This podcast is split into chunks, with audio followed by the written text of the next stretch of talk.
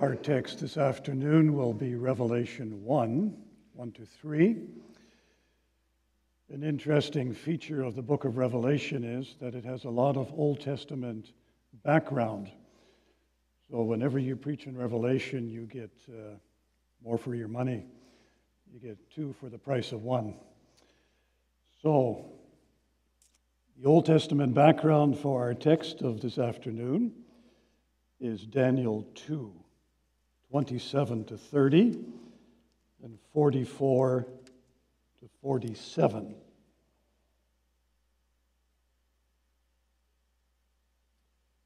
The younger ones can see how many times the word reveal occurs in Daniel here in our scripture reading. Reveal or revealer or reveals, okay? And the other little phrase is after this, because Revelation is about after this. So the Revelation picks up on these two notions here in Daniel 2. So Nebuchadnezzar has a dream, and he can't remember the dream. And he wants the wise man to tell him what he dreamt, and then to tell him the interpretation of the dream. That's a very tall order. Daniel answered the king, and he said, No wise men enchanters, magicians, or astrologers can show to the king the mystery that the king has asked. But there is a God in heaven who reveals mysteries, and he has made known to King Nebuchadnezzar uh, what will be in the latter days or after this. Your dream and the visions of your head as you lay in bed are these. To you, O king, as you lay in bed, came thoughts of what would be after this. And he who reveals mysteries made known to you what is to be. But as for me, this mystery has been revealed to me not because of any wisdom that I have more than all the living, but in order that the interpretation may be made known to the king and that you may know the thoughts of your mind. And then the verses 44 to 47. And in the days of those kings, the God of heaven will set up a kingdom that shall never be destroyed, nor shall the kingdom be left to another people. It shall break in pieces all those kingdoms and bring them to an end and it shall stand forever. Just as you saw that a stone was cut from a mountain by no human hand, and that it broke in pieces the iron, the bronze, the clay, the silver, and the gold. A great God has made known, so the king, or to the king, what shall be after this. The dream is certain as the interpretation sure. Then King Nebuchadnezzar fell upon his face and paid homage to Daniel and commanded that an offering and an incense an incense be offered up to him. The king answered and said to Daniel, Truly, your God is the God of gods and the Lord and the Lord of kings and a revealer of mysteries for you have been able to reveal this mystery. Second background is from the New Testament, Ephesians 6 10 to 12. In my theme, I speak about the great cosmic struggle. For the younger ones, the word cosmic you could translate that with universal, a universal struggle throughout the whole universe. Not only the visible universe, but also the invisible. And in chapter 6, Paul writes about this struggle, the verses 10, 11, and 12. Finally, be strong in the Lord and in the strength of his might. Put on the whole armor of God that you may be able to stand against the schemes of the devil. Here it comes For we do not wrestle against flesh and blood, but against the rulers, against the authorities, against the cosmic powers over this present darkness against the spiritual forces of evil in the heavenly places. Our text is Revelation 1, the verses 1, 2, and 3.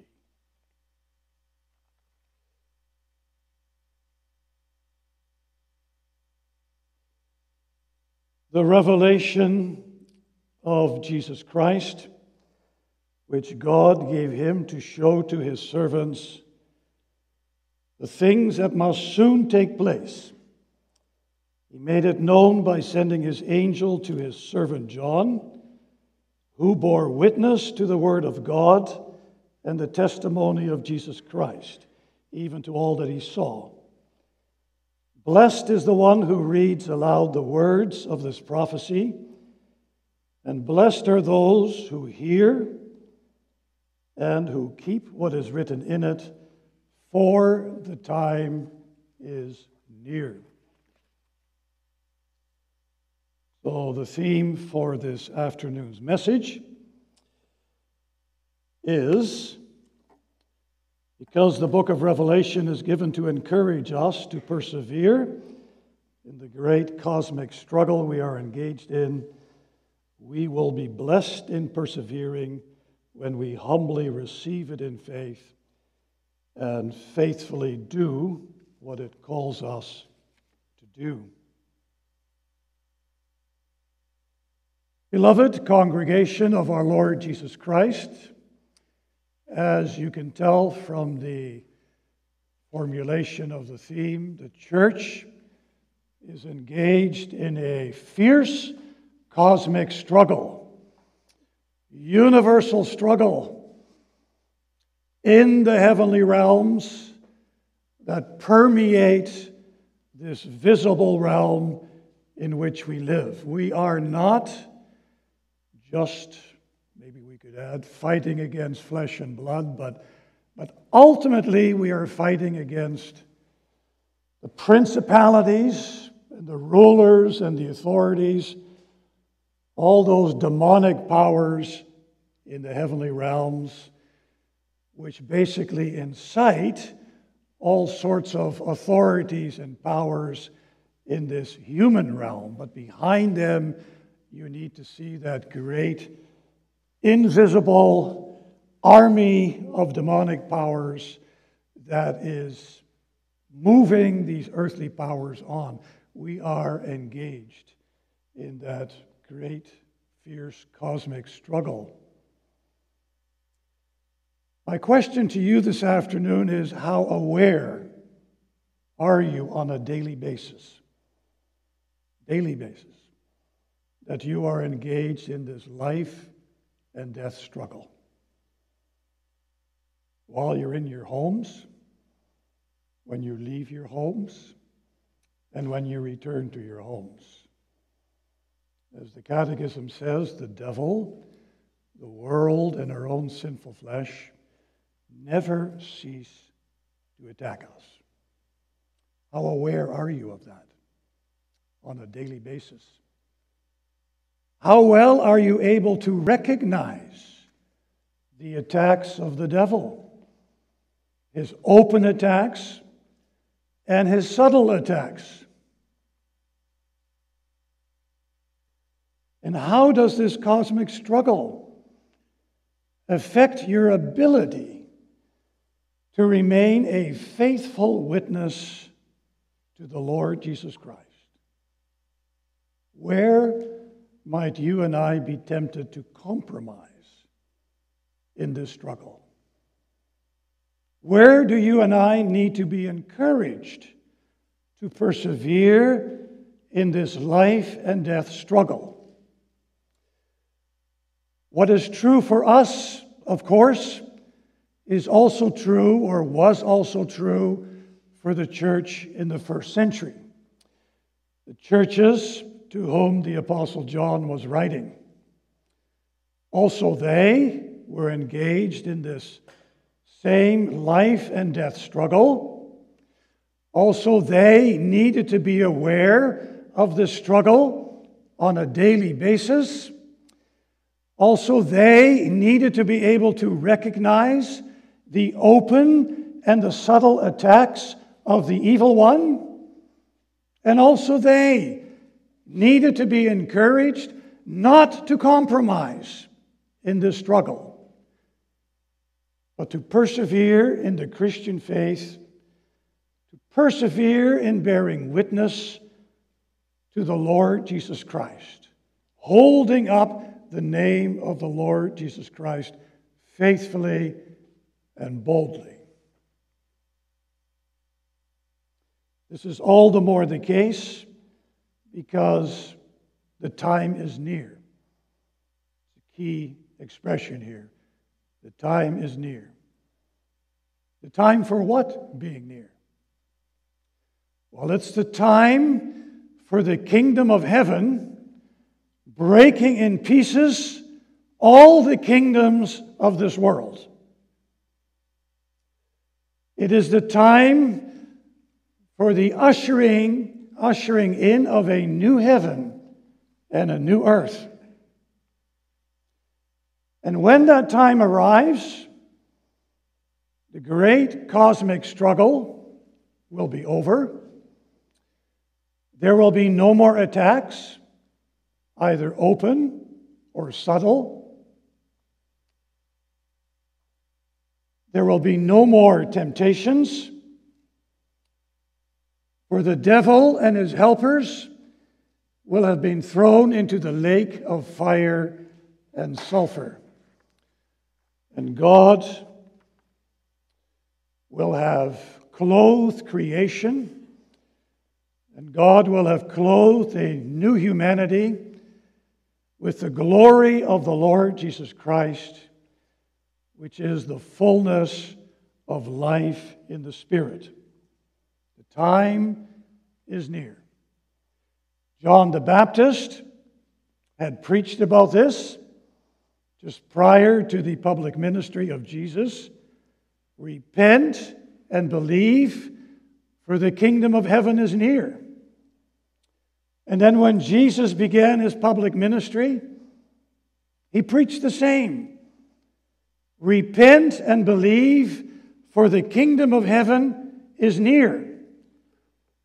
And then, when he sent his apostles out to preach, the apostles had the same message repent and believe, for the kingdom of heaven is near. That kingdom that will break in pieces all the earthly kingdoms. It is near. John says the same thing. The time is near.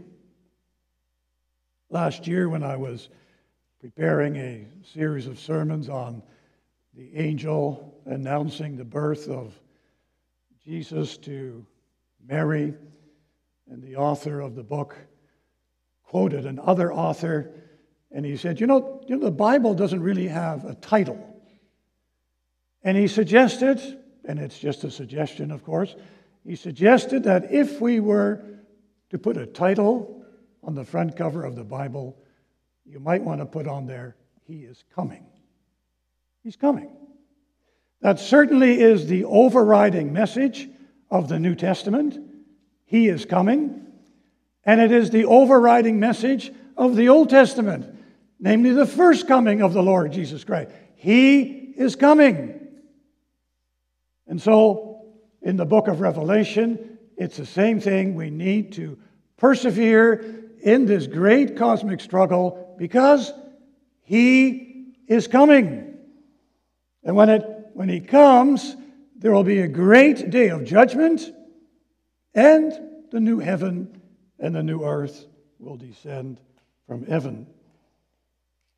Now, in order to encourage the church to persevere in this life and death struggle. The book of Revelation is given to John.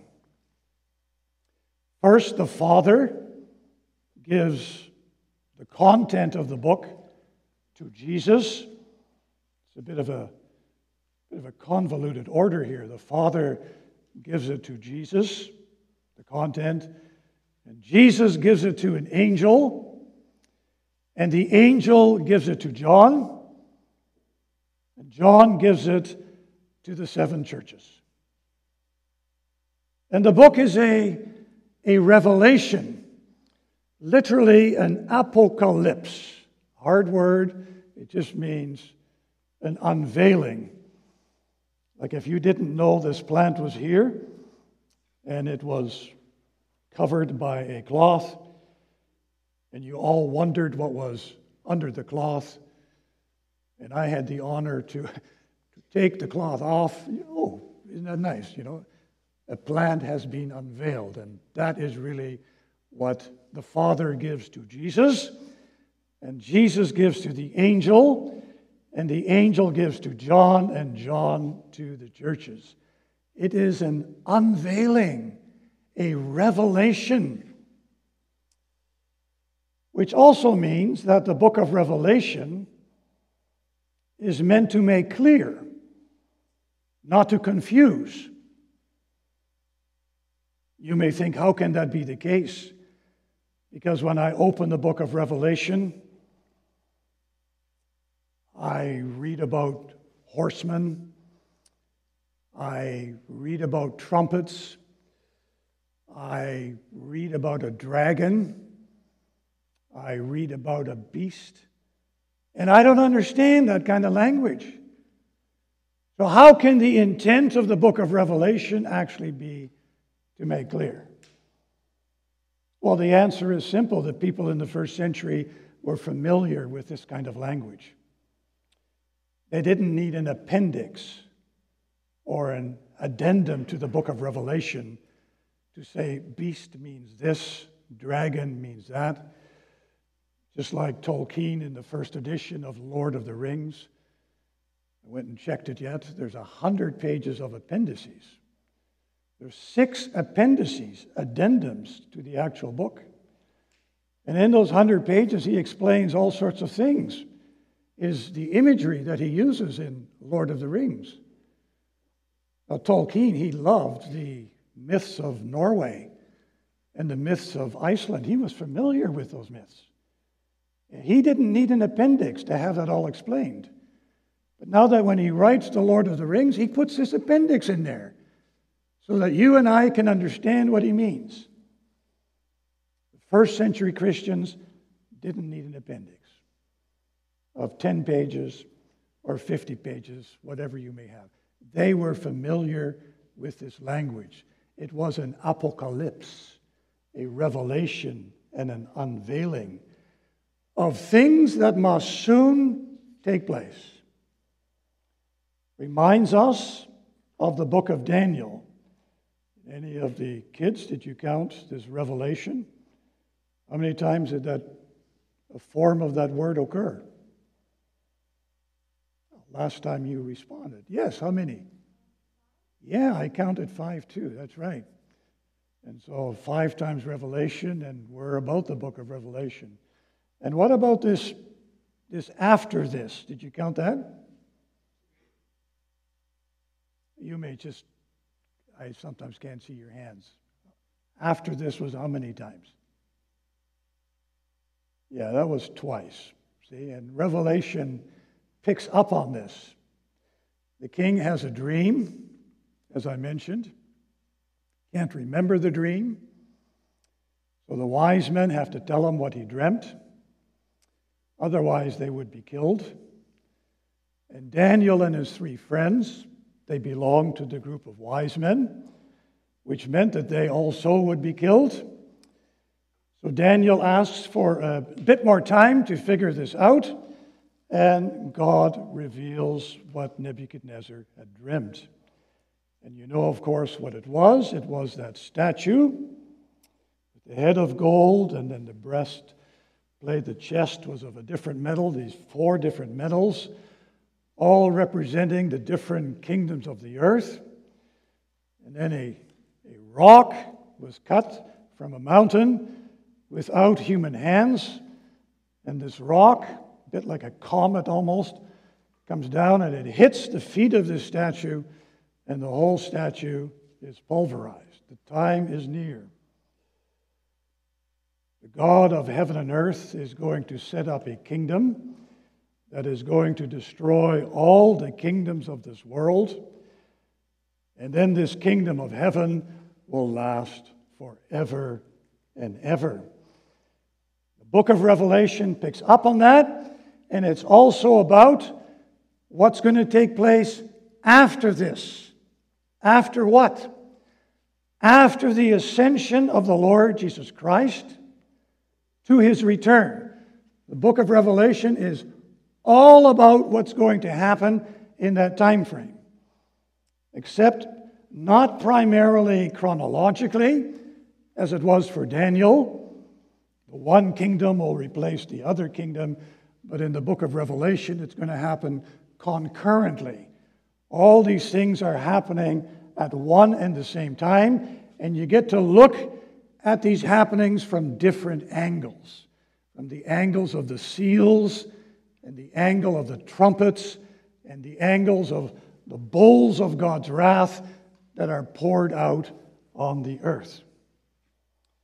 And what these things are that are going to take place after this, during the time from Jesus' ascension to his return, all have to do with a transcendent reality that permeates this present reality.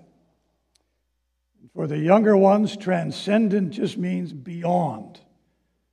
So you've got this material world in which we live, and then when we talk about a transcendent reality, we're talking about a reality that is beyond the world that you can see and the world that you can touch. It's like a fourth or a fifth or maybe even a sixth dimension. Who, who knows how many dimensions there are, right? Outside of our three dimensional world. These dimensions, they all permeate this material world, permeate our lives individually, permeate the life of the church, and influence the life of the church. It's a bit like a retractable roof in BC Place. The roof opens up from the outside and it goes like this, and all of a sudden you realize, yeah, there's more to BC Place than simply what you see in BC Place. Now imagine not being in the stadium BC Place, but making the whole world BC Place. And then the whole world, which you imagine to be BC Place, has a retractable roof. And you allow this retractable roof to retract so that you see through this retractable roof and you see dimensions of reality that you don't see with your naked eye when this roof is closed, as it were. You live under an open heaven and not a closed heaven. That is what these things that are to take place after this are all about.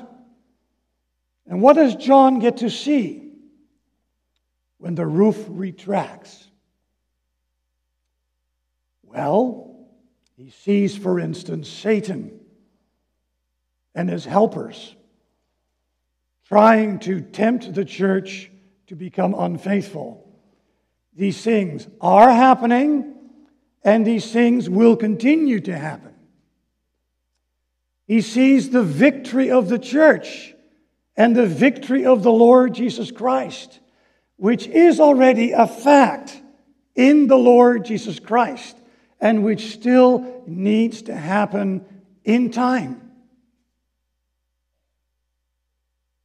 He sees the judgments of God cascading from heaven upon this earth in the form of horsemen, in the form of trumpets being blown, and environmental pollution, in the form of bowls of God's wrath being poured out upon the earth.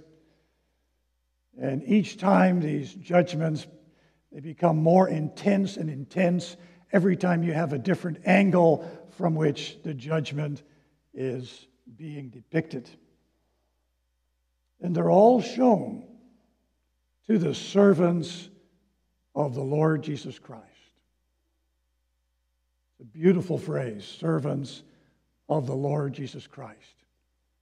I am not my own, but I belong to the Lord Jesus Christ. These people get to see this.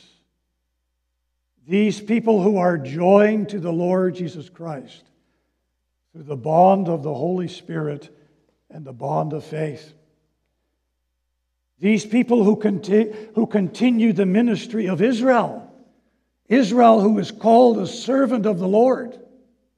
And now the church, as the expansion of Israel, is also a servant of the Lord.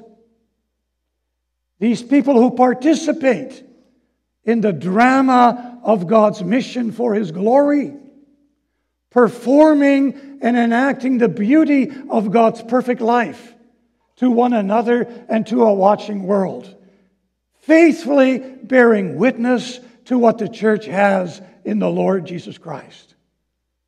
The first installment of the resurrection life of the Lord Jesus Christ in the new heaven and the new earth.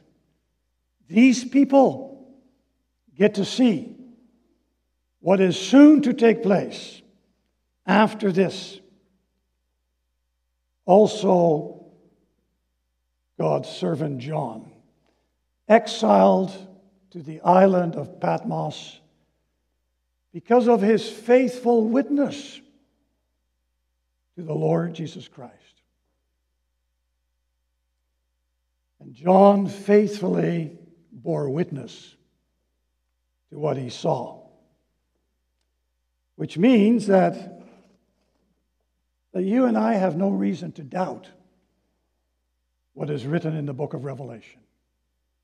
John faithfully bore witness to what he saw. All the more we have no reason to doubt that what is true it's true what's written in the book of Revelation because it comes straight from, from God. It's a prophetic word from God the Father. It's like above every chapter in the book of Revelation, you can read, Thus saith the Lord. No reason to doubt. All the more because this is a faithful testimony of the Lord Jesus Christ. Remember, I said, or not just I said, you read it in the text, the Father gave it to Jesus. And Jesus gave it to an angel, and then an angel to John. And Jesus faithfully bore witness to the angel and then to John of what he had received from the Father. It's like when Jesus was on earth and he said the words that I speak are not my own words, they are the words of my Heavenly Father. It's like when Jesus said, If you have seen me, you have seen the Father. So, John faithfully bore witness to what came straight from God the Father and to what the Lord Jesus Christ faithfully bore witness to. Now, sometimes you have your doubts about the Bible. You know, is it really true? But then when you get into the book of Revelation, you just see this link here in this particular book from God the Father to Jesus. It's a faithful witness of Jesus. And John faithfully bore witness to that. The emphasis in what John bears witness to is on what he sees. The book of Revelation is like a video, it's like a movie. All of a sudden, you get transported into heaven. An open door into heaven. And you see a throne. And you see someone seated on the throne. And then you see the Lamb of God taking a scroll and opening the seals of this scroll. It's all visual, like a movie.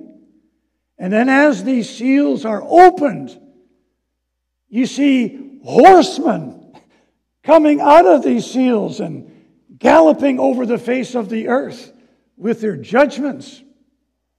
And then when the last seal is opened, the seventh seal, you get another vision of the judgments of God, this time in the form of trumpets being blown.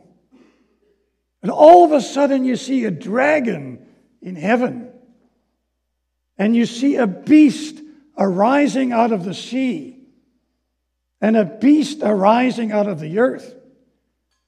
You see a prostitute riding a dragon. It's amazing what you see. It's a, it's a video, it's a movie, all depicting this transcendent reality, different aspects of this transcendent reality in this fourth, fifth, and sixth dimension that permeates, that influences life here on this earth. Life in the church in your own individual personal life. And now John says, Blessed is he who reads aloud the words of the prophecy of this book. And blessed is he who hears them, and blessed is he who does them. Yeah, they didn't have their Bibles like we do. 66 books. It just had a manuscript. And the original manuscript needed to be copied and copied and copied. And so these seven churches would get copies of the book of Revelation. And John says, Blessed is the man who reads this aloud. He receives a blessing. You got someone reading this aloud. And blessed is he who hears what the person reads aloud. That kind of assumes a house church where the reader has maybe 20 or 30 people in his presence, and they all hear what he says. And blessed is he who does, who listens to what he hears. This is what God wants. God wants a listening people. God wants an obedient people. Don't ever think too little of that. It's one of the big things in the, all of Scripture is obedience. The obedience of faith. Blessed are you if you listen and do humbly receive the word that you hear. Now, that, of course, is true. That, of course, is true for every Bible book. It's true for Genesis, it's true for Matthew. And it's not only true in the public worship service, it's also true in your homes. When the fathers lead family worship around the dinner table. And it's true in your own personal devotions. Blessed are you when you read your Bibles and you allow the words to sink into your hearts. And blessed are you when you respond in faith to what you have read in your private devotions, in your family devotions, during catechism class, and during the public worship service. It's the only time this is actually said and it's said of the book of Revelation. Now, what would this blessing look like? Blessed are you when you hear the book of Revelation read to you. Blessed are you when you respond in faith to what you hear the reader reading to you from the book of Revelation. I think, I think this blessing would at least include a new awareness of this transcendent reality. That life is more than our own little three dimensional bubble, like the unbelievers have, right? Materialism. This world is the only world there is. You, you read Revelation, you have it read to you, and you're blessed. I think this blessing would include a new awareness of this transcendent reality. I think this blessing would also include a new ability to recognize the attacks. We are not fighting against flesh and blood, but against the principalities and the rulers in the heavenly realms. A new ability to recognize the open and the subtle attacks of the devil. And I tell you, the devil can be subtle. Together in Surrey, where little group are reading through Screwtape Letters. Who's, who's read Screwtape Letters here? Yeah. I read it for the second time now. And I tell you, it's, it's a beautiful book. It's an amazingly beautiful book. It's like the psychology of seduction, the psychology of temptation. When you read through the book of Revelation and you're blessed in listening to this and doing, doing what the book tells you, at least by implication to do, I think it would be, yeah, a new ability to recognize just how subtle the attacks and even open the attacks of the devil really are. I think a blessing would also be a warning. How easy it is to compromise the Christian faith. And I think the blessing would include an encouragement, an encouragement to persevere in the Christian struggle. Now ask yourself this question Where do you need this blessing in your life? Ask yourself to what extent do I tend to live my life in my own little 3D bubble? See, that's what elders are for, pastors are for. You visit people and they've got calamities happening in their lives, and it's, it's so easy to just experience all of that in their 3D bubble. Yeah, and then the minister comes and the elder comes, and yeah, the retractable roof goes open, and they read from Scripture, and, and they just remind you that there's more to life than you simply can touch and taste and smell. Where might you need that in your life at this moment? Where might you need a keener awareness of how the devil is going around like a roaring lion and a subtle attacker? Trying to get you to fall into sin and compromise the Christian faith? Where are you burdened at this moment, perhaps, with the struggle? And you might be tempted to throw in the towel or to compromise, and you need encouragement. Encouragement to look to Jesus and to persevere in this universal, cosmic, fierce struggle, this life and death struggle, I need someone to help me, to encourage me to persevere.